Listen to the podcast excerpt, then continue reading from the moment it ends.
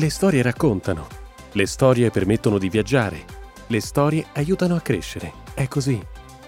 Benvenuto in Sotto questo sale, il podcast estivo di Porte Aperte che ti accompagnerà in un viaggio nelle tante storie di cristiani coraggiosi contenute nei suoi libri. Noi raccontiamo, tu sdraiati e ascolta. Ma ricorda, tu, noi, la Chiesa, siamo chiamati a essere il sale del mondo sempre, anche sotto l'ombrellone.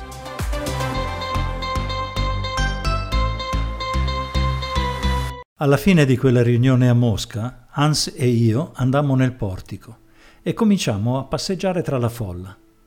Il nostro scopo principale quella sera era di avere dei contatti con persone alle quali potevamo consegnare il nostro carico di Bibbie. Percorsi lentamente il lungo corridoio, scrutando viso dopo viso e chiedendo a Dio di farmi riconoscere, come lo aveva fatto altre volte, un vero cristiano.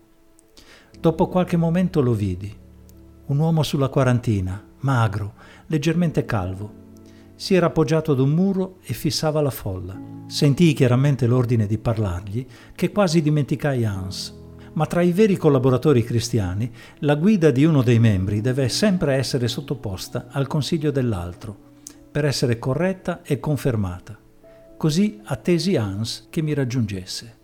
Ho visto il nostro uomo, mi disse prima che potessi dirgli qualcosa, e fra le centinaia di persone che si trovavano nel corridoio, indicò con un cenno della testa la stessa persona che avevo notato io. Con cuore leggero ci avvicinammo al nostro uomo. Si mostrò perplesso quando Hans cominciò a spiegargli chi eravamo e da dove eravamo venuti.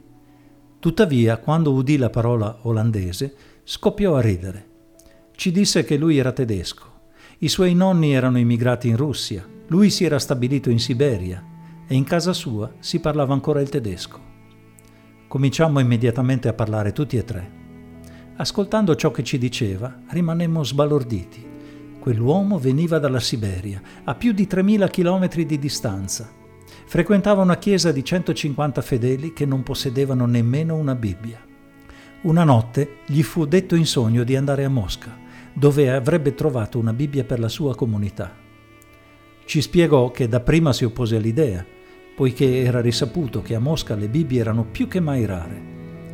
La sua storia terminò lì. Hans e io ci guardammo increduli. Io gli feci un cenno e lui diede la buona notizia al nostro amico dalla Siberia. A lei è stato detto di percorrere 3.000 km verso occidente per cercare una Bibbia. A noi è stato detto di percorrere 3.000 km verso oriente per portare delle Bibbie alle chiese in Russia. Ed ecco che stasera, appena ci incontriamo, ci riconosciamo. E con ciò Hans gli tese la grossa Bibbia russa che avevamo portato con noi.